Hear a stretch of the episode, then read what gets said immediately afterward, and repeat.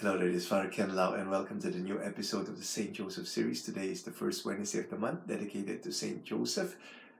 Uh, today I will be talking about Santo Anello. Uh, it's not the name of the saint, it's not a person, but it's a thing. Okay, Santo Anello uh, in English is holy ring, and it's the wedding ring given by St. Joseph uh, to Mary. Yes, you heard it right. It's still in existence even up to today and um, I'm reading this from uh, the book uh, Consecration to Saint Joseph by Father Don uh, Calloway.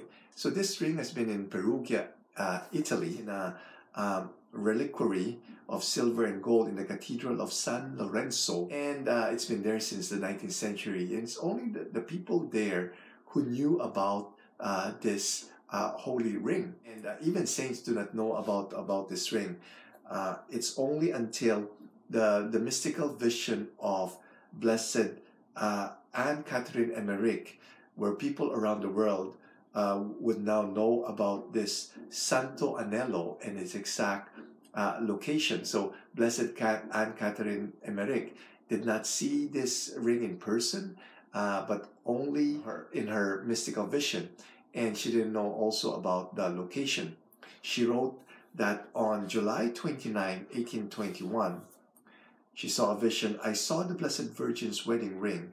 It is neither of silver nor of gold, nor of any other metal. It is dark in color and iridescent. It is not a thin, narrow ring, but rather thick and at least a finger broad.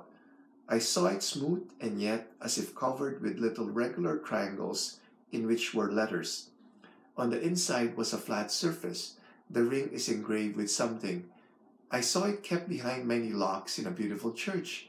Devout people about to be married take their wedding rings to touch it. Okay. Now, on August 3, 1821, in, uh, today I saw a festival in a church in Italy where the wedding ring is to be found. It seemed to me to be hung up in a kind of monstrance which stood above the tabernacle. There was a large altar there, magnificently decorated. One saw deep into it too much silverware. I saw many rings being held against the monstrance. During the festival, I saw Mary and Joseph appearing in their wedding garments on each side of the ring, as if Joseph were placing the ring on the Blessed Virgin's finger.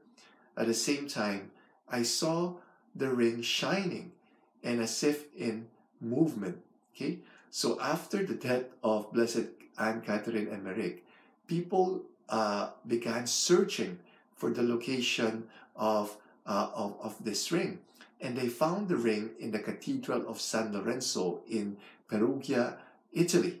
It was discovered to be housed in a beautiful reliquary resembling a monstrance, exactly as Blessed Anne Catherine had stated. Okay, and also the description of the ring was true as well.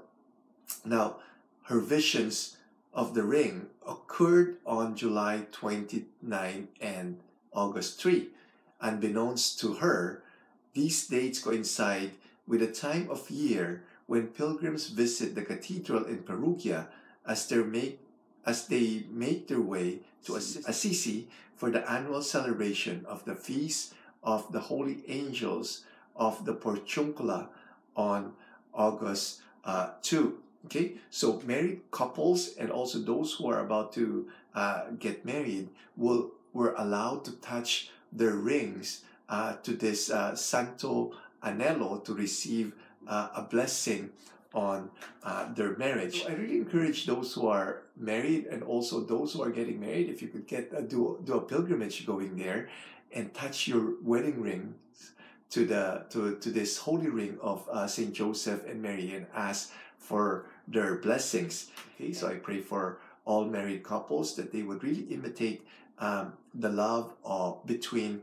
Saint Joseph and Mary, so that your family would also be like the Holy Family. God bless. Living Saint, Jesus, Mary, Joseph, we trust in you.